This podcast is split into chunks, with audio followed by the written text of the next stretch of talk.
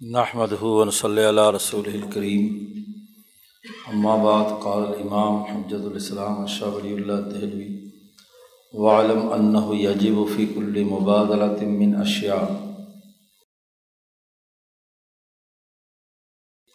گزشتہ سبق سے ابواب ابتغاء رزق رزق کے حصول اور معاشیات سے متعلق اثاثی امور شاہ صاحب بیان کر رہے ہیں۔ یہ اس کا پہلا باب ہے۔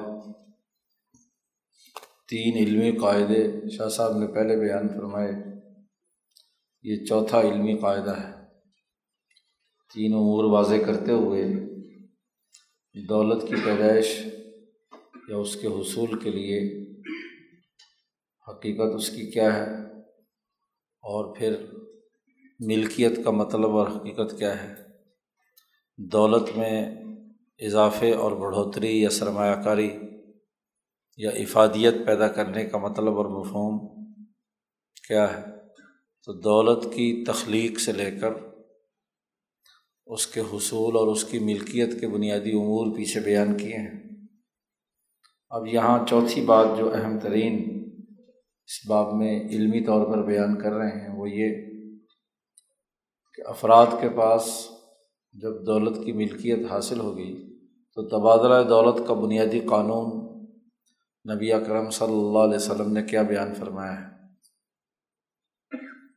پیدا شدہ اور تقسیم شدہ دولت ملکیت کے حصول کے بعد اس میں تبادلے کے لیے کیا طریقۂ کار اختیار کیا جائے گا؟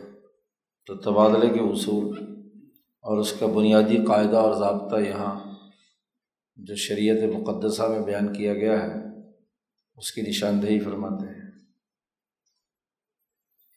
شاہ فرماتے ہیں، علمی طور پر یہ جان لیجیے کہ انّ یجب و فی کلی مبادلتم من اشیا تبادلہ اشیاء میں بنیادی طور پر چار چیزیں ہونا ضروری ہے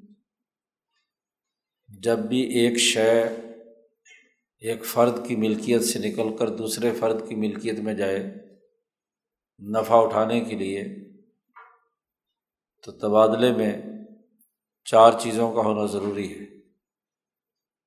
فقہ کی تمام کتابوں میں تقریباً یہ بحث ہے اور اس کا خلاصہ اور نچوڑ شاہ صاحب نے یہاں بیان کر دیا۔ عاقدین دو ایسے افراد ان کی کیا شرائط ہیں وہ آگے آ رہی ہیں۔ دو ایسے افراد جو معاہدہ بے کر رہے ہوں۔ اگر افراد اور اشخاص نہیں ہیں تو تو بھی بے نہیں ہوگی۔ عاقدین عبازین کس چیز کا وہ ایک دوسرے سے تبادلہ کر رہے ہیں؟ ایک فرد کیا چیز دے گا اپنی اور دوسرا اس کے بدلے میں کیا چیز دے گا؟ کیونکہ تبادلہ اشیا میں اشیا کا تبادلہ ہونا ہے۔ تو اگر کسی ایک فریق کی طرف سے کوئی شے نہیں ہے یا قابل ذکر شے نہیں ہے تو وہ بے نہیں شمار ہوگی۔ تو دو عقد کرنے والے، معاہدہ کرنے والے، معاہدہ بے، دو اشیا اور تیسری چیز یہ کہ وشی الدی یقون ایک ایسی شے جو ظاہری طور پر اس بات کی دلیل ہو کہ دونوں فریق اس تبادلے پر دل سے رضامند ہیں۔ رضا عاقدین بالمبادلہ۔ دونوں عاقدین دل سے راضی ہیں کہ وہ یہ تبادلہ کرنا چاہتے ہیں۔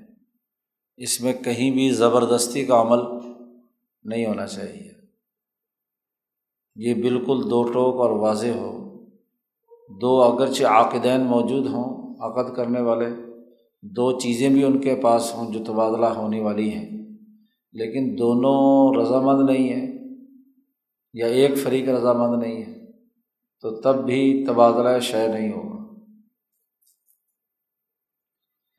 اور چوتھی چیز ایسی ہونی چاہیے وہ شعین یقون قاطع لمنازعاتہما موجباً للعقد علیہما۔ اس شے میں یہ خصوصیت حاصل ہو کہ اگر کسی مرحلے پر دونوں کے درمیان کوئی جھگڑا ہو، تو جھگڑے کو سرے سے کاٹنے والی ہو کہ سرے سے جھگڑا ہو نہ اور اسی طرح وہ اس عقد کو، معاہدے کو دونوں پر لازمی قرار دے دے۔ یعنی اس عمل کے نتیجے میں دونوں کے دونوں فریق ان پر یہ معاہدہ بے لازم ہو جائے اور اگر کوئی جھگڑے کی نوعیت ہے تو وہ جھگڑا بھی ختم ہو جائے۔ چار چیزوں کا ہونا ضروری ہے۔ دونوں طرف سے عاقدین، دونوں طرف سے عوضین اس کے بعد وہ چیز جس سے کیا ہے، حقیقی رضامندی ظاہر ہو، شریعت میں اس کے لیے اصطلاح استعمال کی جاتی ہے، ایجاب و قبول، کہ بیچنے والا کہے کہ میں بیچ رہا ہوں سب کے سامنے، جو یا وہاں اس مجلس میں لوگ موجود ہیں، یا اس نے دکان بنائی ہے بیچنے کے لیے، تو زبان سے کہے کہ جی میں بیچتا ہوں اور دوسرا کہے کہ میں قبول کرتا ہوں، اس کو ایجاب و قبول کہتے ہیں۔ یا خریدنے والا جا کر کہتا ہے کہ میں یہ چیز خریدنا چاہتا ہوں، کتنے پیسوں میں دو گے؟ تو وہ کہتا ہے اتنے پیسوں میں۔ تو یہ ایجاب و قبول بھی بے کے اندر شرط ہے، عاقدین کی طرف سے۔ اسی طریقے سے چوتھی چیز جس کو شاہ صاحب نے بیان کیا ہے کہ جس سے جھگڑا نمٹے اور عقد پکا ہو جائے، وہ ان کی مجلس کا بدلنا ہے، اس کو افطراک مجلس کہتے ہیں۔ یعنی خریدنے والا وہ چیز لے کر روانہ ہو گیا اور جو بیچنے والا ہے اس نے وہ پیسے لے کر اپنے غلے میں ڈال لیے، یا اگر ویسے سڑک پر معاہدہ ہوا ہے تو دونوں میں جدائی ہو جائے۔ یعنی وہ مجلس عقد جو ہے وہ مکمل ہو جائے۔ ایک آدمی کسی اور کام میں لگ گیا، دوسرا کسی اور اپنے دوسرے گاہک کی طرف مشغول ہو گیا۔ تو ان کے درمیان جدائی کا ہونا ضروری ہے۔ یہ چار چیزیں جو ہیں تبادلہ اشیا کے لیے لازمی ہیں۔ پھر ہر ایک کی اس میں شرط ہے۔ عاقدین کے لیے بھی چار شرطیں ہیں ایوزین کے لیے بھی چار شرطیں ہیں۔ وہ آگے بیان کرتے ہیں شاہ صاحب۔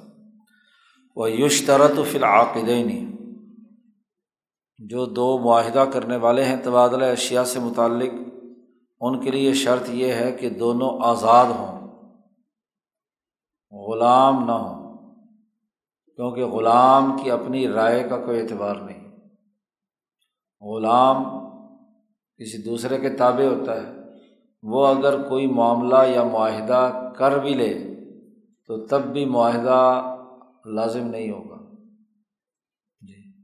اسی لیے صرف وہ غلام آزادانہ خرید و فروخت کر سکتا ہے جس کو اس کے مالک نے اجازت دی ہو کہ تم میرے نمائندے بن کر خرید و فروخت کر سکتے ہو، جس کو شریعت کی اصطلاح میں عبد معذون کہا جاتا ہے، کہ وہ غلام جس کو اجازت دی گئی ہے۔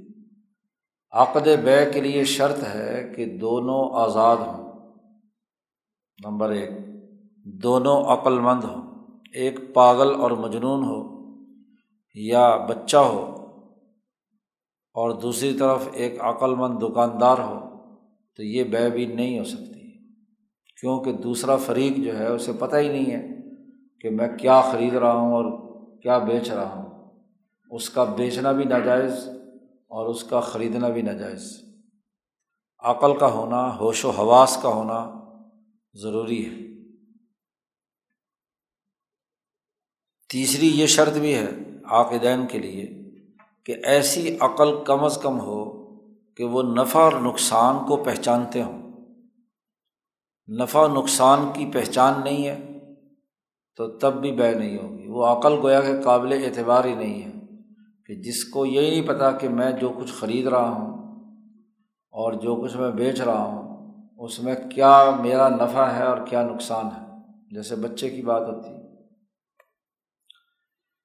یا جیسے ایک اور معاملے میں نبی اکرم صلی اللہ علیہ وسلم کی ایک حدیث آگے کہیں آئے گی، تو اس میں یہ تذکرہ ہے۔ اسی طرح چوتھی شرط یہ ہے کہ وہ یوبا شران العقد علا بصیرتن و تصبتن عقل مند بھی ہے، آزاد بھی ہے، نفع نقصان کو بھی جانتا ہے۔ لیکن اس معاملہ کرتے وقت اس نے اپنی عقل و شعور استعمال نہیں کی۔ لازم ہے کہ دونوں عقد کرتے وقت تبادلے کا پوری بصیرت اور پورے اعتماد کے ساتھ معاملہ کریں۔ اس میں انہوں نے اپنی بصیرت استعمال نہیں کی، سوچ سمجھ کر فیصلہ نہیں کیا۔ بغیر سوچے سمجھے ہاں جی چیز خرید لی یا بیچ لی۔ اور تصبت بھی شرط ہے، اعتماد ہو اسے کہ میں جو خرید و فروخت کر رہا ہوں یہ واقعی صحیح اور درست ہے اور اپنے ارادے سے اور پختہ اعتماد کے ساتھ ایک صحیح فیصلے کے تحت یہ چیز خرید رہا ہوں اور یا بیچ رہا ہوں۔ تو چار شرطیں ہیں عاقدین کے لیے۔ دونوں آزاد ہوں، دونوں عاقل ہوں، نفع نقصان کو جانتے ہوں اور پوری بصیرت اور اعتماد کے ساتھ وہ یہ تبادلہ اشیا کا عمل کریں گے۔ اسی طرح جو عوضین ہے جو چیز ایک دوسرے کو دی، لے دی جا رہی ہے، اس عوضین کے لیے بھی چار شرطیں ہیں۔ پہلی شرط یہ ہے کہ وہ دونوں چیزیں ایسے مال پر مشتمل ہوں جن سے عام طور پر نفع اٹھایا جاتا ہے۔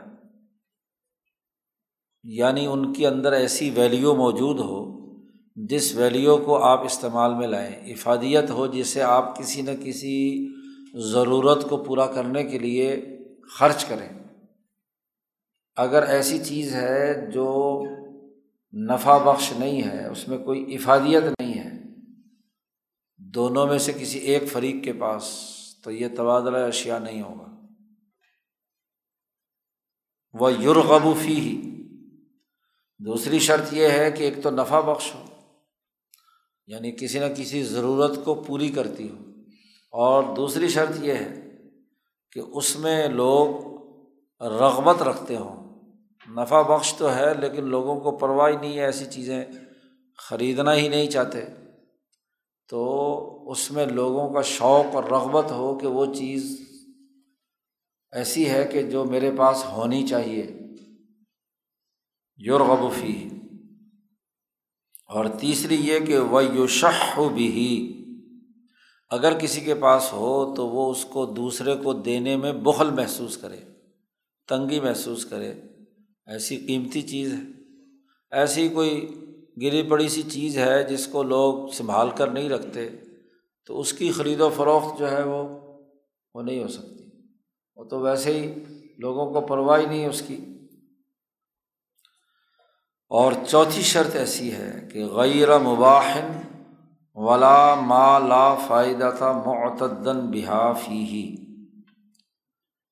اور یہ بھی شرط ہے کہ وہ مباح عام نہ ہو یعنی قدرتی ایسی شے کہ جس میں، جس کو حاصل کرنے میں ہر آدمی آزاد ہے، کوئی دھوپ بیچنے لگ جائے کہ میں دھوپ بیچتا ہوں تم کو۔ تو سب کے لیے مباح ہے نا دھوپ، کوئی کسی ایک کی اجارہ داری تو نہیں ہے۔ دریا کا پانی بیچنے لگ جائے۔ کہ جی یہ دریا جو ہے میرا ہے، سمندر میرا ہے، جنگل کی گھاس بیچنے لگ جائے جی اجارہ داری قائم کر کے۔ یہ تو مباح ہے ہر ایک کے لیے، کیونکہ پبلک اور عوام کے لیے ہے، ریاست اور مملکت کی ہے، جس کا جی چاہے جا کے جنگل سے لکڑیاں کاٹ کر لے آئے، دریا میں سے ڈول بھر لے، نہر میں سے پانی نکال لے۔ اب نہر پہ کوئی آدمی کھڑا ہو جائے، لو جی میں پانی بیچتا ہوں۔ تو یہ غیر مباحن اور ایسی چیز بھی نہ ہو جس کا کوئی فائدہ معتد بھی ہی نہیں ہے۔ کم سے کم پیسے کی جو آخری مقدار ہے، اس کے عوض میں تو وہ چیز بکتی ہو نا۔ پیسہ ہو، ٹکا ہو، کسی بھی کرنسی کا جو آخری سکہ ہے، اس کے بدلے میں تو لوگ لیتے ہوں۔ و اللہ اور اگر یہ ان میں سے کوئی شرط نہیں پائی جاتی تو اللہ نے اسے اپنی مخلوق کے لیے تبادلہ اشیا کے لیے مشروع قرار نہیں دیا۔ وہ جائز نہیں ہے، وہ عقد ہی صحیح نہیں ہے۔ یہ ایسا کام، فضول کام ہے۔ وکان آبسن او مرعین فی ہی فائدتن ضمنیتن۔ یا اس میں کوئی ضمنی فائدہ تو ہے، ذیلی اور ضمنی۔ لیکن ایک دوسرے کو نقصان پہنچا کر ہے، جیسے جوا ہے یا سود خوری ہے۔ ہاں جی تو یہ ایسا عوض جائز نہیں ہے، ایسا تبادلہ۔ لا یزکر حافظ ظاہر جس کو ظاہر میں بیان نہیں کیا جا سکتا۔ ضمنی فائدہ ہے، جس کا تعین نہیں کیا جا سکتا۔ اس میں بھی ہاں جی بے نہیں ہو سکتی وہذا احدل مفاصد یہ ضمنی فائدہ ہو اور اصل میں وہ نقصان دہ ہو۔ نفع دینے والی چیز نہ ہو۔ یہ مفاصد میں سے ایک اہم ترین بنیادی فساد کا سبب ہے۔ لن صاحب اعلیٰ شرفن اس لیے کہ اس معاملے کو کرنے والا ایسے کنارے پر کھڑا ہے کہ جو وہ مقصد حاصل کرنا چاہتا ہے وہ نہیں پائے گا۔ مثلاً جوا کھیلنا۔ اب جوا کھیلنے میں ایک فریق سراسر نقصان میں ہر آدمی چاہتا ہے دوسرے کو نقصان پہنچے۔ جی۔ تو دوسرے کے نقصان پر ایک کا فائدہ ہے، تو دوسرے کو تو بہرحال ذلیل و رسوا ہونا ہے نا۔ تو وہ اگر خاموش رہے گا تو اعلیٰ خیبت ذلیل اور رسوا ہو کر خاموش رہے گا۔ اور یا جھگڑے گا۔ جوئے کے بعد ضرور لڑائی ہوگی۔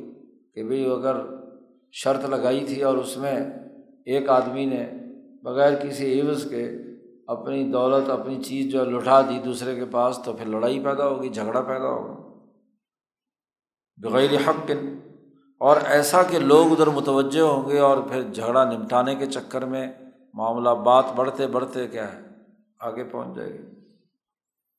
اس لیے عوضین کے لیے بھی یہ چار شرطیں ہیں تو تبادلہ اشیا ہو سکتا ہے۔ باقی تیسری شرط پیچھے لگائی تھی کہ دونوں کی حقیقی رضامندی ہونی چاہیے۔ تو شاہ صاحب کہتے ہیں، فیما یعرف بھی رضل عاقدین دونوں خرید و فروخت کرنے والوں کی حقیقی رضا ہو، یہ معلوم کرنے کا طریقہ یہ ہے کہ یقون امراً واضح اس کے لیے بھی چار شرطیں ہیں۔ ایک تو یہ کہ معاملہ بالکل صاف ستھرا اور واضح ہو۔ کہ بیچنے والا کتنی مقدار میں کون سی چیز کن کن خصوصیات کی حامل دینا چاہتا ہے اور لینے والا انہیں خصوصیات کے ان چیزوں کی کیا قیمت دینا چاہتا ہے۔ تو امر کا واضح ہونا ضروری ہے، ابہام نہیں ہونا چاہیے۔ گول مول بات نہیں ہونی چاہیے۔ اور دوسرے یہ کہ یواخذ بھی علاعین الناس۔ رضامندی ایسی صورت میں اس طریقے سے واضح ہونی چاہیے کہ اگر مجمع عام میں یہ معاملہ چلا جائے تو لوگوں کے سامنے اس کا مواخذہ کیا جا سکے۔ بھائی یہ چیزیں طے ہوئی تھیں، دکاندار نے یہ چیزیں اس کے مطابق نہیں دیں تو اس کا مواخذہ سب کے سامنے ہو سکے۔ یا پیسے طے ہوئے تھے کہ اتنے پیسے دینے تھے اس چیز کے اور وہ کم پیسے دے رہا ہے۔ طے ہونے کے بعد تو اس کا بھی مواخذہ لوگوں کے سامنے کیا جا سکے کہ بھائی یہ جو پیسے کم دے رہا ہے۔ ولاستتی و یحیف اللہ بحجتن علیہ اب اس کا ثبوت اس وقت تک ممکن نہیں ہوتا جب تک کہ واضح حجت نہ ہو۔ اور وہ تبھی ہوگی کہ جب دونوں خرید و فروخت کرنے والے چیزوں کو طے کریں اور ایسے انداز میں طے کریں کہ اس سے مواخذہ کیا جا سکے۔ اور وہ اوضح الاشیا فی مثل ظالق عبارہ باللسان۔ اس حقیقت کو بیان کرنے کے لیے زبان سے بہتر کوئی اور عمل نہیں۔ کہ یہ جو پیکٹ بنایا ہوا ہے یا یہ چیزوں کی مقدار ہے، وہ یہ کہے کہ میں یہ آپ کو بیچتا ہوں، اسے ایجاب کہتے ہیں۔ جو بھی پہل کرے یا خریدنے والا کہتا ہے کہ میں یہ چیز اتنی معیار میں اور اتنی مقدار میں خریدتا ہوں اس کو ایجاب کہتے ہیں۔ دوسری طرف سے وہ کہے کہ جی ہاں جی مجھے اتنے پیسوں میں یہ قبول ہے۔ تو ایجاب و قبول کا ہونا یہ بھی ضروری ہے۔ اور پھر چوتھی چیز یہ ہے کہ دونوں فریق اپنا قبضہ چھوڑیں اس متعلقہ چیز کو جو دینے کے لیے دوسرے کو طے ہوئی ہے۔ بیچنے والا وہ چیز دوسرے کے قبضے میں دے اور وہ اپنے پیسے نکال کر اس کے قبضے میں دے۔ اگر قبضہ نہیں دیا، زبانی کلامی جب وہ قبول ہو رہا ہے، تو تب بھی کیا ہے؟ معاملہ مکمل نہیں ہوا۔ اس کے لیے یہ ضروری ہے کہ وہ ایک دوسرے کو وہ چیزوں کا قبضہ دیں۔ سمت تعاتی بوجہ لا یبقا فی ریبن اس میں شک کی کوئی گنجائش باقی نہ رہے، اس طریقے سے قبضہ دے دے اور پھر یہ چاروں چیزیں اس طرح دینے کے بعد اگلا مرحلہ چوتھی بات جو ہے وہ یہ کہ دونوں کی جدائیگی اس مجلس سے ہو جائے۔ اب اس کے لیے واضح طور پر نبی کرم صلی اللہ علیہ وسلم کی یہ حدیث لائے ہیں۔ آپ صلی اللہ علیہ وسلم نے ارشاد فرمایا المتبا یعنی کل واحد منہما بالخیار اعلیٰ صاحب ہی متبایان دونوں بے کرنے والے، خرید و فروخت کرنے والے، ہر ایک کو یہ اختیار حاصل ہے اپنے دوسرے ساتھی پر۔ کیا معلوم یا تفرقہ جب تک کہ وہ دونوں اس خرید و فروخت کی مجلس سے جدا نہ ہوئے ہوں۔ کیونکہ اگر اسی مجلس میں بیٹھے ہوئے ہیں، تو چونکہ کام جو ہے وہ ہونا ہے بصیرت اور تصبت اور سمجھداری سے، اعتماد سے آپ فیصلہ کرنا چاہتے ہیں۔ تو ممکن ہے کہ اسی مجلس میں ہوتے ہوتے خریدار کا ذہن بدل جائے یا بیچنے والے کا ذہن بدل جائے۔ ہاں جی تو اس مجلس میں نبی کرم صلی اللہ علیہ وسلم نے فرمایا کہ اس کو اختیار ہے۔ کسی ایک فریق کو اختیار ہے، وہ کہ جی میں نہیں خریدتا۔ وہ لیکن مجلس وہی ہونی چاہیے۔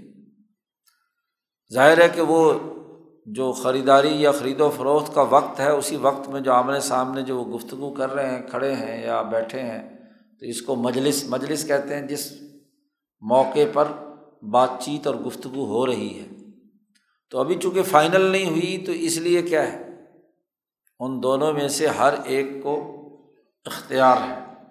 اللہ بی الخیار، سوائے اس بے خیار کے۔ اس وہ اصطلاح میں خیار مجلس کہتے ہیں کہ یہ خرید و فروخت کی مجلس میں بات ابھی پوری نہیں ہوئی تو ہر ایک کو اختیار ہے۔ ہوتا یہ ہے کہ ابھی پسندیدگی اور عدم پسندیدگی کے درمیان بات ہوتی ہے، ایک فریق ڈن ہو گیا ہو گیا کم۔ تو یہ ایسی بات نہیں ہے۔ جب تک وہ مجلس میں موجود ہیں، کوئی بھی مکر سکتا ہے کہ جی میں نہیں لینا چاہتا۔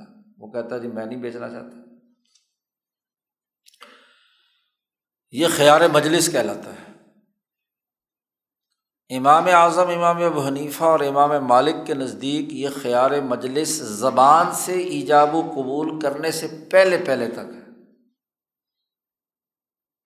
اگر ایجاب و قبول زبان سے کر لیا اور گو اس کرنے کے بعد دونوں بیٹھے رہے، گپے لگا رہے ہیں، تو یہ خیار مجلس اس حدیث کا اطلاق اس پر نہیں ہوگا۔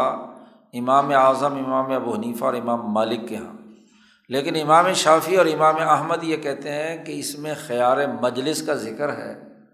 تفرق بال مجلس ضروری ہے۔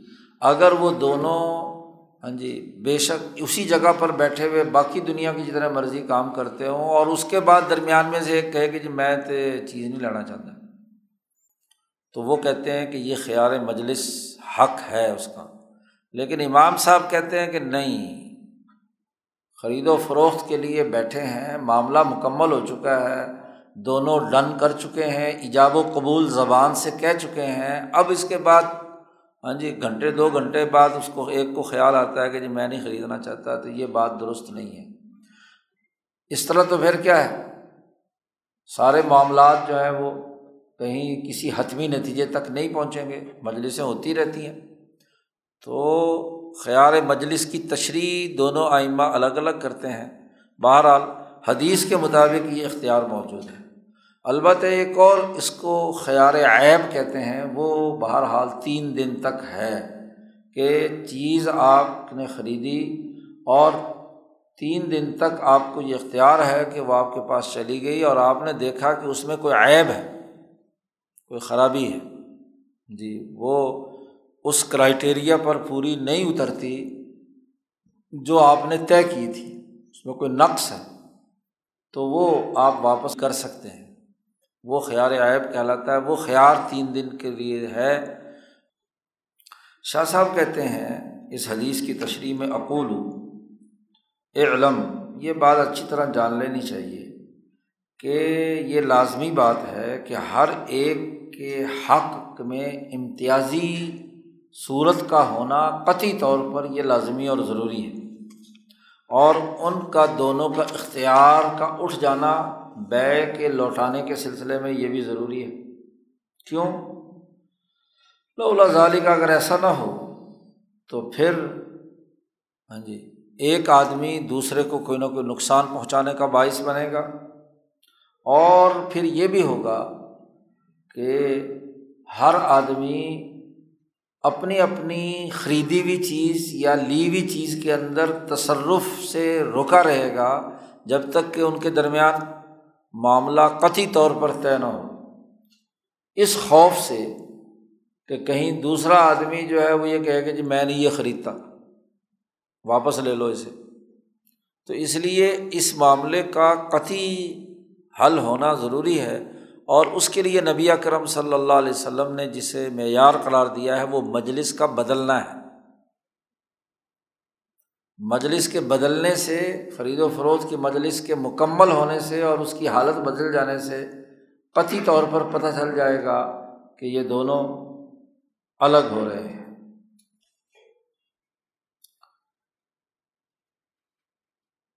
وہاں ہونا شعی الآخر اگلی ایک اور بادشاہ صاحب بیان کرتے ہیں کہ یہاں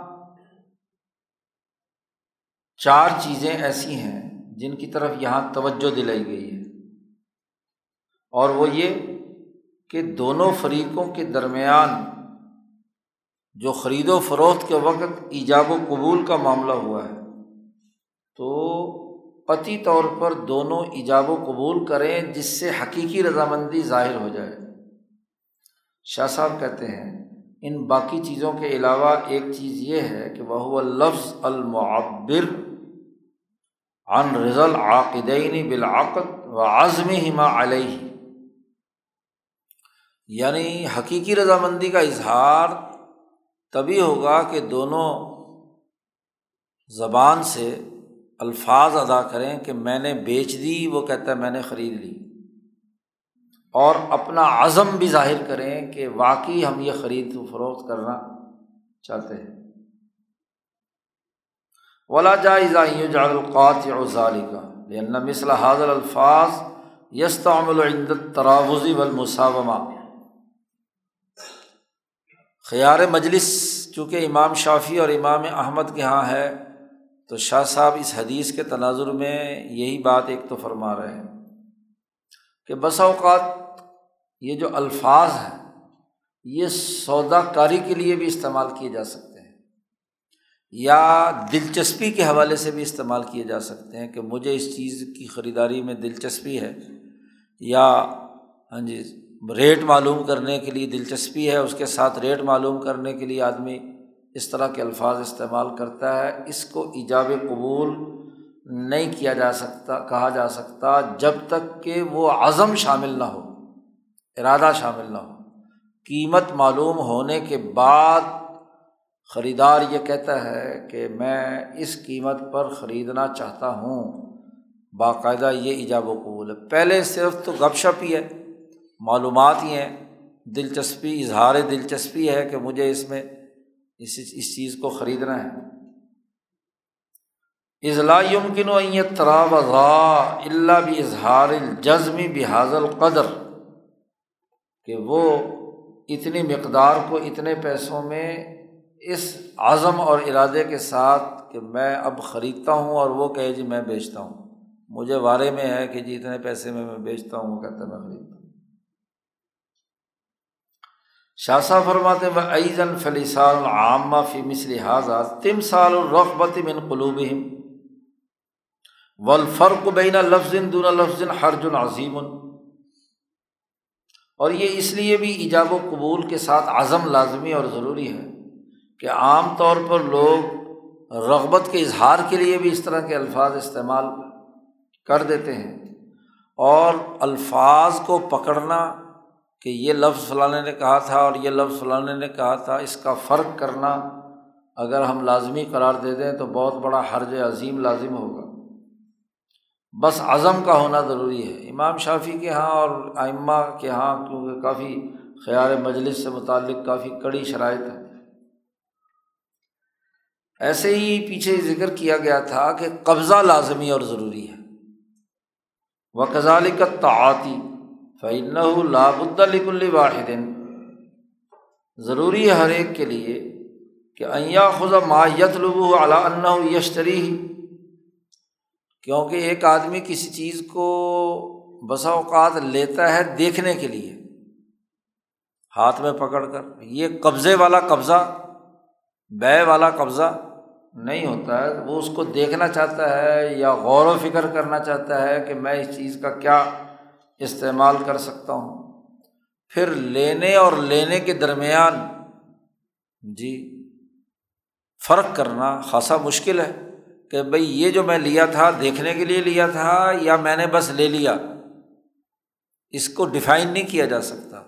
تو اس کے لیے کیا ہے؟ نبی اکرم صلی اللہ علیہ وسلم نے فرمایا کہ حتمی قبضہ وہ ہوگا کہ جب وہ لے کر چل پڑا، مجلس منقطع ہو گئی۔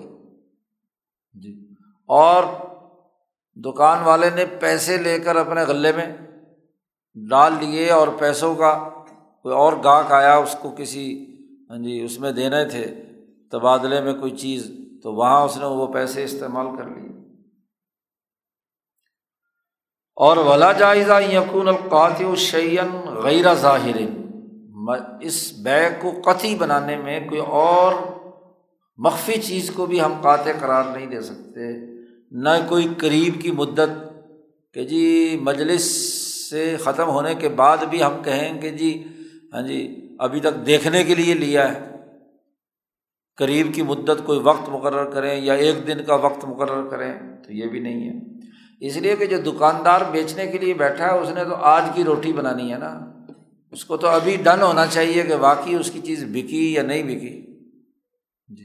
تو اس لیے اس کی واضح شکل جو نبی اکرم صلی اللہ علیہ وسلم نے بیان فرما دی کہ مجلس بدل جائے بس، تاکہ جھگڑا نہ ہو۔ یومن فما فو ہو ایسا بھی نہیں ہو سکتا۔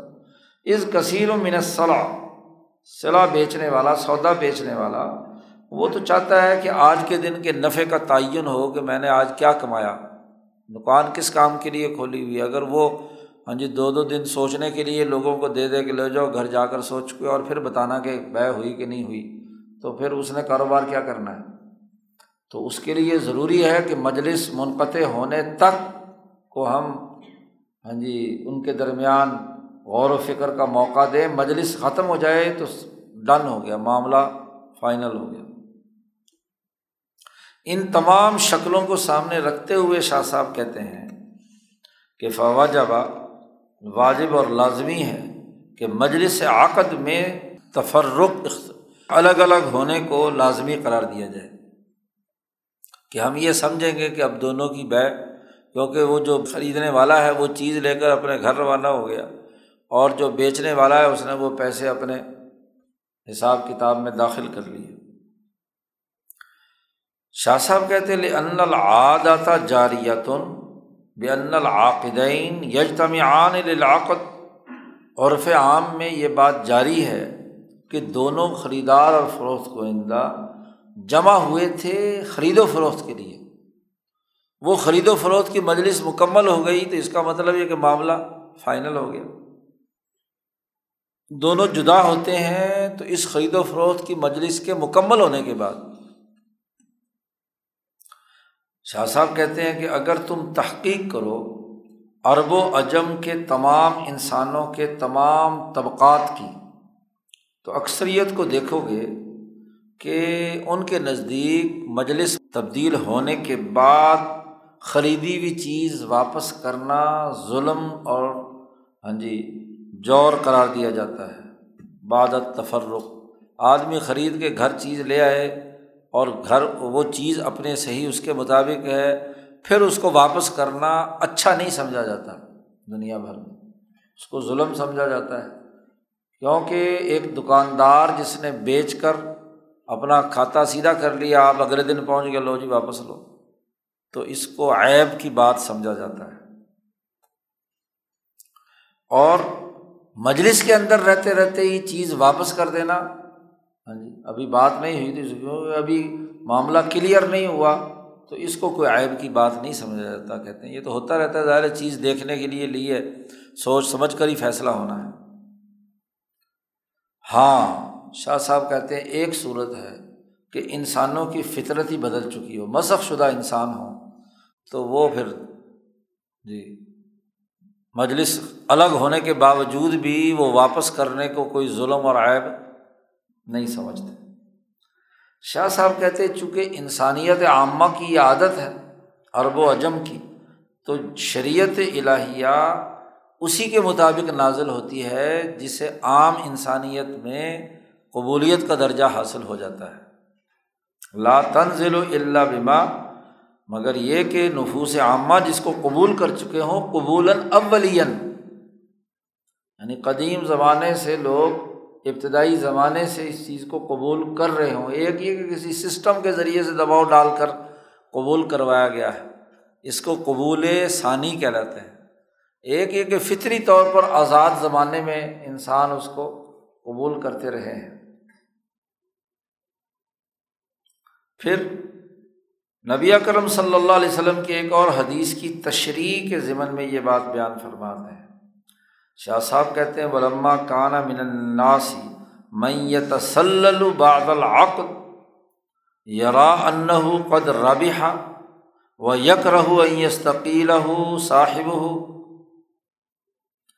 بعض انسان ایسے ہوتے ہیں کہ عقد مکمل ہونے کے بعد جلدی جلدی یعنی معاملہ طے ہونے کے بعد جلدی جلدی وہاں سے کھسکنا چاہتے ہیں۔ کیوں؟ ایک فریق نے دیکھ لیا کہ میرا یہ جو سودا ہے نا، بڑے نفے والا ہے۔ تو اسے خطرہ ہے کہ کہیں دوسرے والا کو شاید سمجھ آ جائے اور وہ کہے کہ نہیں جی نہیں، میں یہ سودا نہیں کرنا چاہتا۔ تو اس ڈر میں کوئی آدمی وہاں سے کھسکے، ایک فریق یا دوسرا فریق۔ جی۔ تو شاہ صاحب کہتے ہیں یہ بات کرنا قلب، الموضوع ہے۔ یعنی جو عقد تھا، اس کا مطلب تو تھا کہ دونوں کو فائدہ ہونا چاہیے۔ اب دونوں کے بجائے ایک کو فائدہ ہو رہا ہے اور اسے خطرہ ہے کہ دوسرے کو یعنی خود اس کا اپنا ضمیر کہتا ہے کہ اس کو نقصان ہونے کا اندیشہ ہے۔ اس لیے جو ہے وہ وہاں سے کھسکتا ہے۔ تو اس کو روکنے کے لیے نبی اکرم صلی اللہ علیہ وسلم نے بڑی سختی فرماتے ہوئے یہ جملے فرمائے کہ ولا یحل الہو یفار کا صاحبہ خشیت یستقیلہ ہو کسی کے لیے حلال نہیں ہے کہ اس کا ساتھی کوئی ایک وہاں سے جلدی جلدی مجلس ختم کرے۔ اس ڈر میں کہ کہیں یہ یہ نہ کہہ دے کہ جی میں نہیں خریدنا چاہتا، واپس کر لو تو یہ بات درست نہیں ہے۔ بے کا مقصد ایک دوسرے کو نفع پہنچانا ہے۔ ایک چیز ایک جگہ دستیاب نہیں تھی، دکاندار نے لا کر دستیاب کرا دی اور اس پر اس نے اپنا پرافٹ رکھ لیا جو جائز بنتا ہے۔ لیکن اگر وہ اس ڈر سے معاملے کو جلدی جلدی نمٹا کر جدا ہونا چاہتا ہے کہ اس کے ذریعے سے کہیں دوسرا فریق ہاں جی وہ واپسی کا مطالبہ نہ کر دے، تو اس کا مطلب یہ کہ آپ اس کو ڈز لگا رہے ہیں کوئی نہ کوئی۔ خطرہ ہے نا، آپ کا اپنا ضمیر ملامت کر رہا ہے۔ تو نبی اکرم صلی اللہ علیہ وسلم نے اس کو سختی کے ساتھ منع فرمایا۔ اس لیے دونوں کا کام یہ ہے کہ یقون علا رسل ہی ماں دونوں اعتماد کے ساتھ آزاد حالت میں رہیں کھسکنے وسکنے کے لیے۔ ہاں جی تیار نہ ہوں، اپنی جگہ پہ ٹھہرے رہیں اور پھر یتفرق الواحد علا آئینی صاحبی ہی کھسکنے کے بجائے ہر ایک آدمی اگر جانا چاہتا ہے تو دوسرے کے سامنے جائے۔ یہ نہ ہو کہ گیا تھا اندر دکان میں دوسرے دروازے سے۔ نو دو گیارہ ہو گیا۔ ہاں جی تاکہ کہیں وہ واپس ہی نہ کرنے آ جائے۔ تو یہ بات درست نہیں ہے۔ یا دکاندار خریدنے والا اس طرح کا کوئی ہاں جی فراڈ کرنا چاہتا ہے۔ تو یہ بات درست نہیں ہے۔ اس لیے آپ صلی اللہ علیہ وسلم نے منع فرما دیا کہ ایسا کام کرنا درست نہیں ہے۔ بے کا مقصد ایک دوسرے کو نفع پہنچانا اور ایک دوسرے کی حقیقی آزادی کو برقرار رکھنا ہے۔ یہاں تک شاہ صاحب نے تبادلہ دولت سے متعلق جو ایک بہت لمبی چوڑی کتابوں میں، فقہ کی کتابوں میں بحث کی جاتی ہے، اس کا خلاصہ بیان کر دیا۔ بنیادی اس کا جو قوانین اور ضابطے ہیں وہ بیان کر دیے۔ حدیث کی کتابوں میں بھی بڑی تفصیل بیان کی جاتی ہے اور کتاب البیو کے نام سے فقہ کی کتابوں میں۔ تو دو صفوں میں شاہ صاحب نے پورے کتاب البیو کا خلاصہ اور جوہر نکال کر رکھ دیا۔ کہ یہ بنیادی خاکہ تبادلہ دولت کا یہ ہے کہ چار چیزیں ہیں عاقدین عوضین اور پھر ایسی چیز جو ایجاب و قبول کی صورت میں قطعی ہو اور چوتھی چیز خیار مجلس۔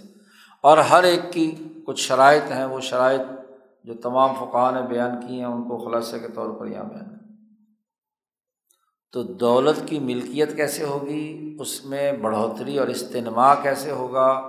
ملکیت کا کیا مطلب ہے اور پھر ملکیت کے بعد تبادلہ دولت کے اصول اور ضابطے کیا ہیں؟ اس کے بعد تو صرف دولت ہے، وہ صرف سے متعلق آگے بات آئے گی کہ تبادلہ شدہ یا حاصل شدہ دولت جو ہے اس کے اندر تصرف کرنا یعنی یا بخیل ہوگا یا کیا ہے؟ اصراف کرنے والا ہوگا، ناجائز خرچ کرنے والا، تو اس کے اصول اور ضابطے آگے کہیں آئیں گے۔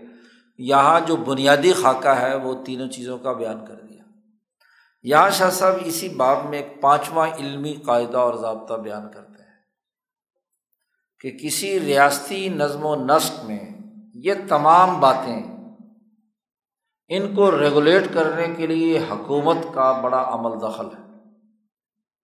ہر آدمی مادر پیدر آزاد نہیں ہے، جیسے چاہے مرضی خرید و فروخت کرے، جیسے چاہے مرضی مالک بن جائے، جیسے چاہے گاؤں دیہاتوں میں تو چھوٹا سا معاشرہ ہوتا ہے، لہٰذا وہاں تو آدمی کا پتہ چل جاتا ہے، فراڈی آدمی کو لوگ ویسے ہی اجتماعی طور پر گاؤں بستی سے نکال دیتے ہیں۔ لیکن جب بھی اجتماعیت دس ہزار کی آبادی کو ٹچ کرے تو وہ ایک شہر ہے۔ اور ہر شہر کی ایک انتظامیہ ہوگی جو نگاہ رکھے گی کہ اس شہر کے اندر پیشے لوگوں نے کون کون سے اختیار کیے ہوئے ہیں۔ اور جو لین دین یا تبادلہ اشیا کا عمل ہے یا دولت کی پیدائش، تقسیم اور تبادلے کے امور ہیں، ان کو واقعی انسانی فائدے کے طور پر استعمال کیا جا رہا ہے یا کچھ طبقے اس کے لیے کیا ہے؟ خرابیاں پیدا کر رہے ہیں۔ تو شاہ صاحب کہتے ہیں وہ عالم علمی قاعدہ یہ بات بھی جان لینی چاہیے شریعت میں کہ انّا تما عشرت آلاف انسان دس ہزار انسان کسی بستی کی آبادی ہو جائے، کسی شہر کی، مثلاً فی بلدن ایک شہر میں، تو وہاں لازمی ہے ایک سیاسی حکومت کا قیام۔ فس سیاست المدنیت تب حس و ان مقاصب ہم اس شہر کی سیاست بحث کرے گی لوگوں کے پیشوں سے کہ کون اس شہر کے اندر کیا پیشہ اختیار کیے ہوئے ہیں۔ پیشے رجسٹرڈ ہوں گے پیشوں کا تعین کیا جائے گا اور ان پیشوں کے اعتبار سے تمام لوگوں کی رجسٹریشن ہوگی کہ کون کیا کام کرتا ہے۔ جی۔ زراعت، صنعت، تجارت یا وغیرہ وغیرہ ان پیشوں میں سے یا ان سے ریلیٹڈ جو پیشے وجود میں آئے ہیں ان کے بارے میں۔ شہری حکومت پر ذمہ داری عائد ہوتی ہے کہ وہ اس پر بحث کرے۔ شاہ صاحب کہتے ہیں کہ شہری نظم و نسق اس بات کا تقاضا کرتا ہے کہ اگر اس شہر کے اکثر پیشے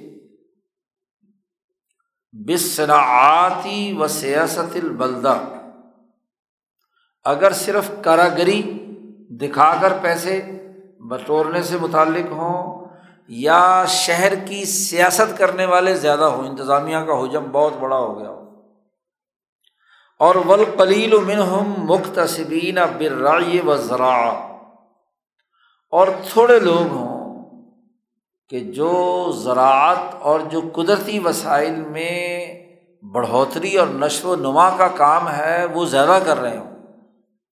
وہ کم لوگ ہوں تو دنیا میں ان کی حالت تباہ و برباد ہو جائے گی۔ خاص طور پر ہندوستان جیسے زرعی ملک کی بادشاہ صاحب پیش نظر رکھ کر بات بیان کر رہے ہیں، جہاں زرعی معیشت بنیادی حیثیت رکھتی ہے۔ رقبے ہیں، آباد ہوں گے، کاشتکاری ہوگی یا بکریاں چرائی جائیں گی یا ایگریکلچر سے متعلق۔ جتنے بھی قدرتی وسائل میں اضافے اور بڑھوتری سے متعلق چیزیں ہیں۔ تو وہ چیزیں اگر کم ہو جائیں، وہ کم ہو جائیں یا یہ کہ ان کو ذلیل اور رسوا کیا جائے، پست بنا دیا جائے۔ اور سیاست بازی یعنی انتظامیہ کا حجم بہت بڑا ہو جائے۔ اور اس زمانے کی چونکہ صنعت ابھی ابتدائی درجے کی تھی، تو ہنر مند زیادہ ہو۔ جی موچیوں کی اکثریت ہو جائے۔ ہاں جی لوہے کے کام کرنے والے، لکڑی کا کام کرنے والوں کی اکثریت ہو جائے۔ اور جو اصل میٹیریل تیار کرنا ہے، جس میں اگلی افادیت پیدا کرنی ہے، وہ لوگ تھوڑے ہو جائیں۔ تو شاہ صاحب کہتے ہیں فاصدہ حال فی دنیا اس سوسائٹی کی حالت دنیا میں خراب ہو جاتی ہے۔ کیونکہ اصل پیداواری عمل جو ہے، وہ تو ادھر تو پیشہ اختیار کرنے والے نہیں، کیونکہ اس میں محنت زیادہ کرنی پڑتی ہے۔ کاشتکاری میں کافی جد وجہد اور کوشش کرنی پڑتی ہے۔ اسی طریقے سے ریاست کی ذمہ داری یہ بھی ہے کہ اگر لوگوں نے پیشہ بنا لیا شراب سازی کا، یہ بھی صنعت میں شامل تھی، شراب سازی کا اور بیچنے کا، یا بتوں کی بت تراشی کا، صناعت الاسنام تو یہ لوگوں کو ترغیب دینا ہوگا کہ لوگ شراب پیا کریں اور بت پرستی کیا کریں۔ فی استعمال الوجہ الزی شعب نہ ہوں تو یہ ان کی دین کی ہلاکت کا سبب بنے گا۔ جی۔ شاہ صاحب کہتے ہیں، اگر شہری ریاست تیسرا آپشن کہ تمام پیشے اور افراد ان کی تقسیم حکمت کے اصولوں کی بنیاد پر معروف طریقے سے ہو اور جو لوگ غلط پیشے اختیار کیے ہوئے ہیں، حکومت کی طرف سے قانونی پابندی کے تحت ان کو روک دیا جائے، تو شاہ صاحب کہتے ہیں کہ ان کی حالت درست ہو جائے گی۔ یہ دیکھیں کہ آپ کے پاس افرادی قوت کتنی ہے، زرعی ماہرین کی، تجارتی لوگوں کی، اسی طرح کیا ہے، صنعتی امور سر انجام دینے والوں کی صلاحیت اور استعداد کیا ہے؟ آپ کی ریاست کو کن کن شعبوں میں کن کن پیشوں کی ضرورت ہے؟ تو افراد کی صلاحیت کے مطابق ان کو پیشے الاٹ کرنا، اس کا لائسنس جاری کرنا یا کوئی بھی اس کا طریقۂ کار اختیار کرنا کہ جس میں انہیں پابند کیا جائے کہ وہ اس پیشے کے اندر کام کریں گے۔ یہ نہ ہو کہ ایک پیشے میں، ایک شعبے میں مثلاً دس آدمیوں کی ضرورت ہے، وہاں بیس، تیس، سو، پچاس آدمی ہوں اور ایک پیشے میں دس آدمیوں کی ضرورت ہے، وہاں صرف دو کام کر رہے ہیں۔ تو یہ مینجمنٹ قائم کرنا شہری ریاست کی ذمہ داری ہے کہ وہ ان تمام چیزوں کو دیکھے۔ خریدار تھوڑے ہیں، دکانیں زیادہ بن جائیں، تب بھی کام خراب ہے۔ جی۔ کاشت والی چیزیں ہیں، ان چیزوں کو آگے لے کر منتقل کرنے والے ادھر ادھر تاجر نہیں ہے یا صنعتی امور سر انجام دینے والے نہیں، تب بھی فساد واقع ہوگا۔ تو جب بھی دس ہزار کی آبادی کا ایک شہر کم از کم بن جائے تو وہاں تو ایک شہری حکومت کا ہونا لازمی ہے، ریاست کا ہونا لازمی اور ضروری ہے کہ وہ اس شہری ضروریات کے مطابق ہاں جی انتظامیہ بنائیں پیشے تقسیم کرے، ان پیشوں کی نگرانی کرے، ہر وہ پیشہ جو ان شرائط کی خلاف ورزی کر رہا ہو، جو پیچھے بیان کیے گئے ہیں جی تو ان شرائط کی پابندی کروانا، نگرانی کرنا، یہ اس شہری ریاست کی ذمہ داری ہے۔ وہ کزاری کا اسی طرح شاہ صاحب کہتے ہیں کہ مم مفاصل المدن، ریاستوں اور ملکوں میں فساد پیدا ہونے کا ایک سبب یہ بھی ہے کہ کسی شہر اور مملکت کے وڈیرے اور حکمران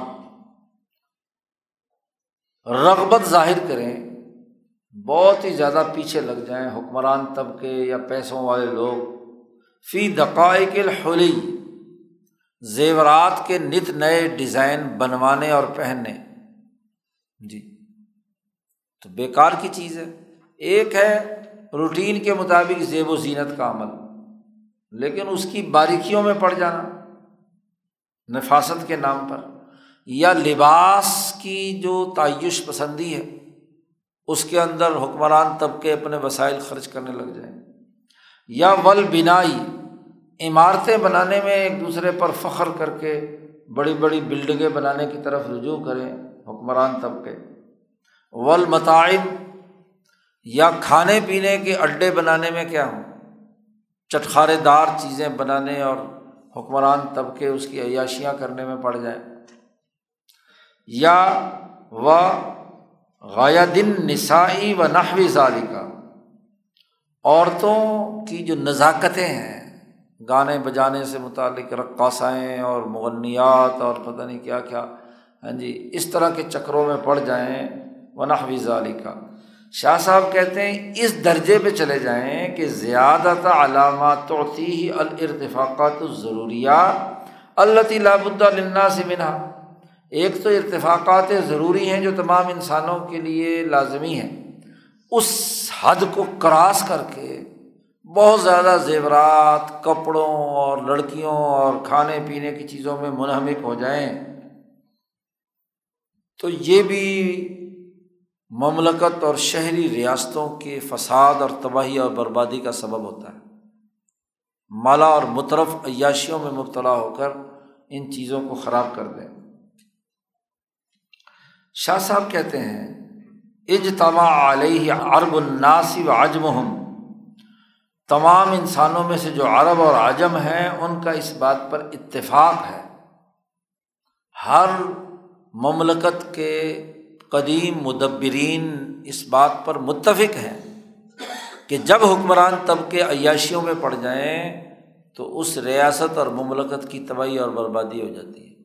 شہروں میں فساد برپا ہوتا ہے۔ جب یہ کام شروع ہو جائیں تو پھر اس کے نتیجے میں کیا ہوتا ہے؟ شاہ صاحب نے اس کا ایک منظر نامہ کھینچا ہے۔ اہم پیراگراف ہے۔ جی اس کو سب لوگ نوٹ کر لیں۔ فیق تصب الناس۔ لوگ جو ہیں، پیشہ اختیار کر لیتے ہیں۔ بت تصرف فی العمور طبعیہ امور طبعیہ کے اندر جی جو طبی چیزیں، قدرتی چیزیں ہیں ان کے اندر، امور مادیہ کے اندر اس طرح کے تغیرات اور تصرفات شروع کرتے ہیں جن سے ان کی شہوات پوری ہوں، خواہشات پوری ہوں۔ یعنی ایسے پیشے وجود میں آ جاتے ہیں جو حکمران طبقے کی عیاشی کے سامان مہیا کرتے ہیں۔ لوگوں کا پیشہ یہ بن جاتا ہے کہ حکمران طبقے کی خوشامد اور اس کی شہوات اور عیاشی کے لیے ہاں جی سامان بہم پہنچائیں، کپڑے، بلڈنگیں، عمارتیں، لڑکیاں سپلائی کریں، شراب بھیجیں، یہ پیشے بنا لیتے ہیں لوگ۔ کیونکہ حکمران طبقے اپنے طاقت کے بل بوتے پر لوگوں سے یہ کام کرواتے ہیں اور اس کے بدلے میں انہیں پیسے دیتے ہیں۔ تو یہ پیشہ بن جاتا ہے شہوتوں کو پورا کرنے کے لیے۔ فین تصب قومن مثلاً ایک قوم اس بات پر مقرر ہو جاتی ہے، پوری جماعت، کہ وہ لڑکیوں کو گانا بجانا سکھائے، رقص سکھائے، اور والحرکات المتناسبت الزیزہ ہاں جی لڑکیوں کو ہاں جی شہوت انگیز حرکتیں کرنے کے طریقے سکھائے۔ تو طبلہ اور ستار والے جو ہیں، وہ ان کاموں میں لگ جاتے ہیں کہ چونکہ حکمرانوں نے ناچ گانا کرنا ہے، کہیں نہ کہیں محفل ہونی ہے تو باقاعدہ ایک فنون کے نام سے، آرٹ کے نام سے ایک شعبہ بنا کر پورا کا پورا پیشوں کا امبار ہوتا ہے، جو لڑکیوں کی اس حوالے سے تربیت کریں، لڑکیوں کو لائیں اور ان کو ان حکمران طبقوں کے لیے استعمال کرنے کی تربیت دیں، تعلیم دیں۔ یہ غلط قسم کا پیشہ ایک وجود میں آ جاتا ہے۔ شاہ صاحب کہتے ہیں وہ آخرون ایک دوسری قوم ہوتی ہے۔ وہ کپڑوں پر ایسے نقش و نگار بھڑکیلے قسم کے بنانے کے لیے باقاعدہ علم و فنون کے نام پر ہیں جی اور آج کل تو مشینیں آ گئیں، ٹھپے پہ ٹھپا لگائے جاؤ، نئے سے نئے ڈیزائن، رنگ برنگے، تاکہ ہر دفعہ خریدیں کپڑے ہاں جی۔ اس کا ایک پورا ہاں جی نظام وجود میں آ جاتا ہے، ٹیکسٹائل انڈسٹری میں باقاعدہ کہ جی کپڑوں کے اندر مینا کاری کا کام کیسے ہوگا؟ شادی میں ایک دن کے لیے سوٹ پہننا ہے ہاں جی چالیس پچاس ہزار، لاکھ، دو لاکھ، پتہ نہیں جتنا بھی ہو، اس کے اوپر مینا کاری، کام سلما ستارہ، پتہ نہیں کیا کیا اعلیٰ بلا لگ رہا ہوتا ہے۔ تو کپڑوں اور و تصویری سور الحیواناتی ولاشجار العجیبتی و تخاطی الغریبتی فیا کپڑوں کے اوپر جانوروں کی تصویریں چھاپنا، عجیب و غریب درختوں کی تصویریں چھاپنا۔ ایسے ہی ہاں جی لکیریں ہیں لیکن اس ڈیزائن کی، نیا قسم کا غریب، عجیب و غریب ڈیزائن بنائیں۔ ہاں جی اور عورتوں کو اس بات پر مائل کر دینا کہ یہ سوٹ جو ایک دفعہ پہن لیا نا، دوبارہ نہیں پہننا۔ تو ایک نیا ہاں جی ڈیزائن کے چکر میں ڈال دینا۔ اب ضرورت ہے جسم چھپانے کے لیے ارتفاقات ضروریہ میں سے۔ اب اس کے اندر ایسی مینا کاری داخل کر دی ہاں جی نئے سے نئے ڈیزائن بنانے کی۔ تو ایک پوری قوم اس کام پر لگ جاتی ہے کہ جی کس طریقے سے کپڑے کو ڈیزائن دار بنا کر حکمران طبقوں کی عیاشیوں کے لیے پیش کرنا۔ بیچارہ غریب آدمی تو اس چکر میں پڑتا ہی نہیں۔ وہ تو سادہ سا، ان کی عورتیں بھی سادہ سا پہن کے گھر میں خوش ہو جاتی ہیں اور مرد بھی۔ اور یہاں ماشاء اللہ ڈیزائن مردوں کے اب تو آ گئے، عورتیں تو بعد کی بات ہے۔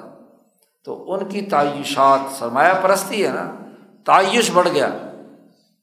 ارتفاقات ضروریات سے بڑھ کر چیزیں مینا کاری کپڑوں پر ہونا لگی تو یہ فساد کا سبب بنتی ہے۔ ایسے ہی شاہ صاحب کہتے ایک تیسری قوم اٹھتی ہے۔ وہ سونے، چاندی اور ہیرے جواہرات کے اندر نئی نئی مینا کاری نئے نئے ڈیزائن۔ جی ایک سیٹ لیا ہوا ہے، اس سے کیا ہے؟ ہاں جی گلے میں ڈال لیا جائے تو ساری عمر کے لیے کافی ہے، لیکن جی روز وہ لوٹ کا مال ہوتا ہے نا، تو روز وہ جاتی ہیں، سونار کو واپس کرتی دوسرا ڈیزائن خرید کے لے آتی ہیں، اس میں جو نقصان ہوتا ہے وہ کیا ہے؟ تو سنارے بھی کیا ہے، نئے سے نئے ڈیزائن بناتے ہیں، چمکیلے، بھڑکیلے۔ و آخر سیاقت البدی آفظی و جواہر رفیع اسی طرح کچھ ایسے ہاں جی انجینئر ہوتے ہیں، ان کی بات بھی آ گئی کہ بڑی بڑی بلڈنگیں بناتے ہیں البنیت شامخہ اور پھر اس پر مینا کاری اتنا کچھ اس کے ڈیزائن بنائیں گے کہ وہ پیسہ خرچہ زیادہ اور فائدہ کچھ بھی نہیں۔ صرف یہ کہ یونیک ڈیزائن نظر آئے۔ چاہے کتنی اس میں کنکریٹ لگ جائے، سریا لگ جائے ہاں جی تو وہ ایسا آرکیٹیکٹ بنے گا، بنائے گا، بلڈنگ کے بس آدمی دیکھ کر تو تعیش پسندی نا بلڈنگ چاہیے بھی ضرورت کے لیے۔ تو اس میں استعمال والی اسپیس زیادہ ہونی چاہیے یا لش پش والی چیز ہونی چاہیے۔ اور و تختی ہا و تصویری ہا اس کے نئے نئے خطوط، نئے نئے کیا تصویریں بناتے ہیں۔ شاہ صاحب کہتے یہ تو میں نے مثال کے طور پر چار پانچ شعبے بیان کیے ہیں۔ جی۔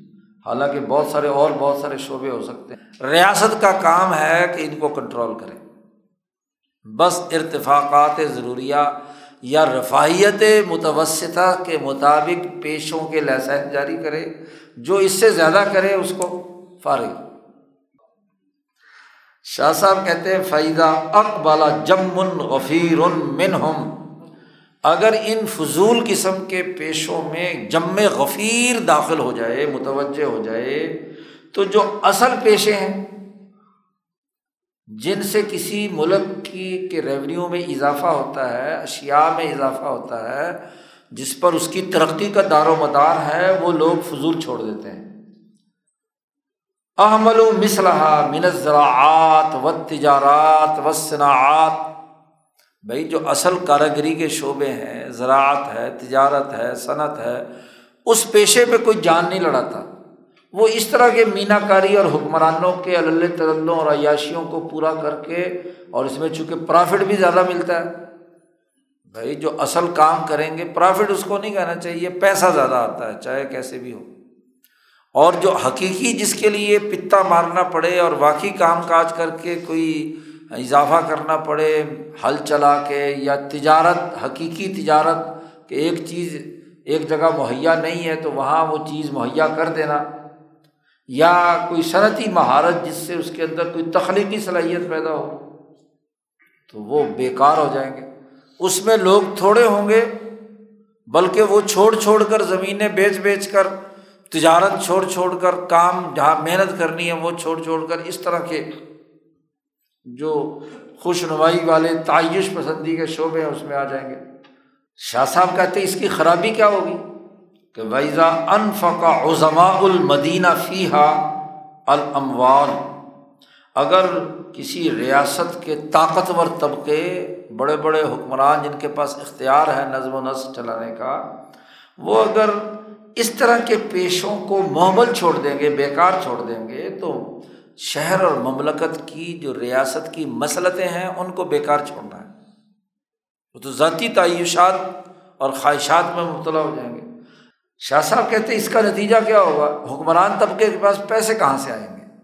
تو شاہ صاحب کہتے ہیں، وہ جر ظال کا یہ بات آہستہ آہستہ پہنچے گی اس طرف کہ جو ضروری پیشے اختیار کرنے والے لوگ ہیں، ان پر تنگی پیدا ہوگی۔ ان پر ٹیکس لگائے جائیں گے۔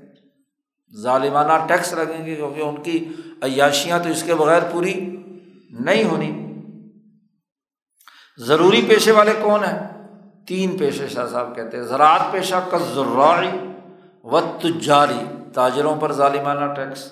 و صنائی کاریگر جو ہیں ان کے اوپر ٹیکس۔ جو ملک اور قوم کے لیے ضروری پیشے اختیار کیے ہوئے ہیں ان پر ظالمانہ ٹیکس اور جو مفت خورے ہیں وہ اپنے لیے کیا ہے؟ عیاشی کے سامان مہیا کیے ہوئے ہیں۔ اور وہ تضاف ذرائب علیہم ایک تو یہ کہ وہ پیشوں میں لوگ تنگ ہوں گے تو آہستہ آہستہ وہ پیشہ چھوڑ چھوڑ کر وہ اس طرح کے راستے، چور راستے تلاش کریں گے جس سے حکمران طبقے کی خوشامد اور ان کی عیاشی کا سامان پہنچایا جائے۔ جی۔ اور پھر ہوتے ہوتے ان پر ظالمانہ ٹیکس ہر دفعہ بڑھ جائیں گے۔ وزال کا ضرر بحاظل مدینہ یہ اس پوری ریاست کے لیے نقصان دہ ہے۔ ظالمانہ ٹیکسوں کا کام کرنے والے طبقوں پر لگ جانا یہ بہت بڑا نقصان ہے کسی سوسائٹی کا۔ اور شاہ صاحب کہتے ہیں، جب یہ ایک دفعہ سلسلہ شروع ہو جاتا ہے، تو یہ ایک عزب سے دوسرے عزب تک مرض بڑھتا چلا جاتا ہے۔ کیونکہ خربوزے کو دیکھ کر خربوزہ رنگ پکڑتا ہے۔ جب اوپر کا حکمران طبقہ یہ شروع ہوگا تو اس کے نیچے کی انتظامیہ بھی کہے گی۔ حتیٰ کہ پٹواری تک، ایک ایس ایچ او تک، ایک چھوٹے سے چھوٹے اہلکار تک، یہی لوٹ کھسوٹ کا اور ظالمانہ ٹیکس جگہ ٹیکس وصول کرنے کا طریقہ۔ پھر جس کا جہاں بھی دو لگے، وہ اپنا دو لگا۔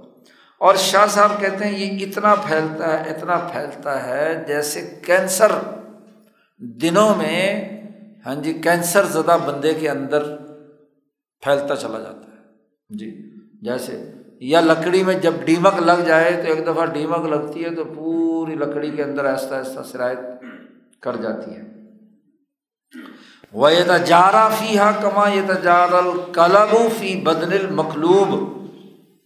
جیسے کینسر کا کیڑا جیسے جسم کے اندر اندر اندر اندر بظاہر بڑا خوش نما ہوگا، ملک بڑا ترقی کر رہا ہے جی ترقی کر رہا ہے، لیکن اندر ہی اندر پورے ملک کو کینسر لگا ہوا ہے۔ اور شاہ صاحب فرماتے ہیں وہ شرح تذر فت دنیا یہ تو اس ریاست اور اس ریاست میں بسنے والے انسانوں کا دنیاوی نقصان ہے۔ وہ اماں تذرحم بحسب الخروج الکمال اخروی اور جو نقصان کسی عقل مند قوم کا آخرت کے ترقیاتی درجات کی طرف نکلنے کا جہاں تک معاملہ ہے اور اس میں جو نقصان پہنچنا ہے فغانی جو نان البیان۔ اس کو تو بیان کیا ہی نہیں جا سکتا کتنا بڑا نقصان ہوتا ہے کہ جب وہ اتنی پست چیزوں میں مبتلا ہو جاتے ہیں لوگ، خوشامدوں میں، خواہشات میں، تو ترقیات کا تو ذہن ہی نکل گیا۔ جب نکل گیا تو آخرت میں کیا خاک ترقی کریں گے؟ وہاں تو سوائے عذاب میں مبتلا ہونے کے اور کچھ نہیں۔ یہ پورا منظرنامہ بیان کرنے کے بعد شاہ صاحب فرماتے ہیں کہ وکان حاضل مرض یہ جو مرض تھا، یہ عجم ریاستوں پر مسلط ہو چکا تھا کیسر و کسرا میں۔ تو اللہ تبارک و تعالیٰ نے اپنے نبی کے دل میں اس مرض کا علاج کرنے کا حکم ڈالا، قلب میں الہام کیا۔ بقطعی مادتی ہی یہ تعیشات اور سرمایہ پرستی کی جڑ کٹ جائے۔ جڑ کاٹنے کا حکم اللہ نے نبی اکرم صلی اللہ علیہ وسلم کے دل میں ڈالا اور آپ صلی اللہ علیہ وسلم نے تمام ان معاملات پر نظر دوڑائی۔ گویا کہ آبادی دس ہزار کی ہو تو وہاں ریاست مدینہ بنانا ضروری ہے۔ ساڑھے نو ہزار غیر مسلم اور پانچ سو کیا ہے؟ مسلمان آئے تھے تو دس ہزار کی آبادی تھی نا مدینہ کی پہلی، تو اس پر ایک ریاست آپ صلی اللہ علیہ وسلم نے قائم کی سیاست المدنیہ۔ اور اس سیاست مدینہ کے تحت آپ نے تمام پیشوں کو کنٹرول کیا، ان کے شعبہ جات تقسیم کر کے، اس میں جو بھی نقصان پہنچانے والے تھے تمام شعبوں کو بیک قلم منسوخ کر دیا۔ اور وہ پیشے جو زراعت، تجارت اور صنعت سے متعلق تھے، ان کو آپ صلی اللہ علیہ وسلم نے ترقی دی۔ چنانچہ ان تمام چیزوں میں جو بڑی غالب گمان جن میں تھا کہ خرابی پیدا ہوگی، ان کو مکمل طور پر بند کر دیا۔ مثلاً لڑکیوں کو نچانا، گانا بجانا، رقص کروانا، اس پر پابندی لگا دی۔ کل کائنات ایسے ہی ریشم کا لباس پہننا، اس زمانے میں ریشم کا کپڑا ہاں جی وہ عیاشی ہوتی تھی حکمرانوں کی، تو حضور صلی اللہ علیہ وسلم نے حرام قرار دے دیا کہ کوئی آدمی ریشم کا کپڑا نہیں پہنے گا، ریشمی کپڑا۔ ایسے ہی بلقسی کوئی چادریں اور ان پر نقش و نگار بنانے کا، ٹھپے لگانے کا کام ممنوع قرار دے دیا کہ یہ جائز۔ اسی لیے نبی اکرم صلی اللہ علیہ وسلم نے صرف ایک دھاری دار کپڑا ہاں جی حضرت عائشہ صدیقہ بازار سے خرید لائیں عورتوں کو۔ شروع زمانے سے کپڑوں کے اور کپڑے میں بھی رنگ برنگے ہوں تو ان کو اچھے لگتے ہیں۔ تو وہ ایک کپڑا جس پہ کوئی پھول بوٹے بنے ہوئے تھے، وہ خرید لائیں اور انہوں نے لا کر وہ جو اپنا دروازہ تھا، اس کے اوپر لٹکا دیا۔ نبی اکرم صلی اللہ علیہ وسلم جب پہلی دفعہ اندر داخل ہوئے اور انہوں نے وہ جو دیکھا کپڑا، تو آپ صلی اللہ علیہ وسلم نے کیا ہے؟ ناگواری کا اظہار تو اسی وقت کیا، نماز پڑھنے لگے تو نماز میں کہیں توجہ ہو گئی۔ آپ صلی اللہ علیہ وسلم نے فرمایا، اس کپڑے کو ہٹا لو میری طرف سے۔ اس کو لگانے کی ضرورت یہاں نہیں ہے۔ اتروا دیا۔ کہ جی صرف نقش نگار ہیں، انہوں نے مجھے میری نماز میں غفلت میں مبتلا کر دیا۔ میں ان کے نقش و نگار کو دیکھنے لگ گیا۔ اب بیچارے اس پہ تو کیا نقش و نگار ہوں گے؟ اب تو جناب دیواروں پہ اور پتہ نہیں باتھ روم کے اندر ٹائلوں پہ، پتہ نہیں کس کس پہ کیا کیا چیز چھاپے شروع ہو گئے۔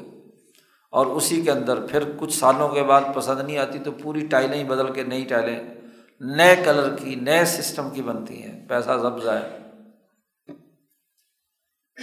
اسی طرح سونے چاندی کی خرید و فروخت متفاظ اجلس سیاح تھی ہوتا یہ تھا لوگ ہاں جی کم زیادہ پر سونا بیچ کر زیور توڑوا کر نیا ڈیزائن بنواتے تھے۔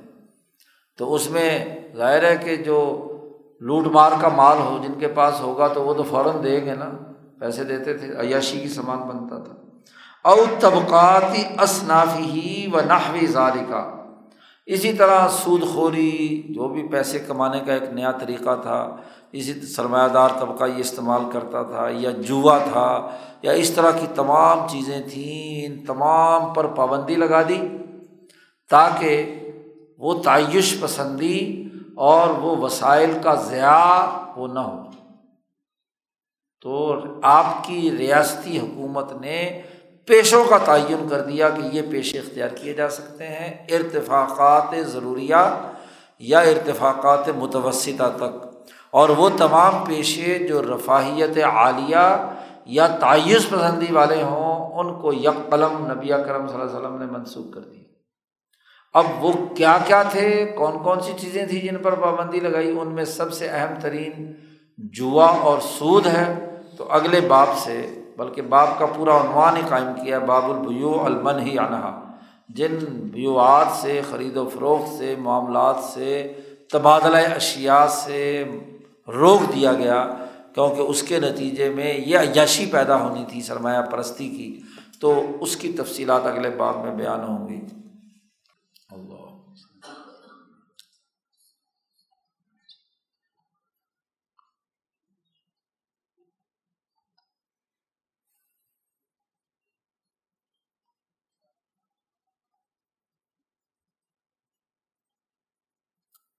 اجمائی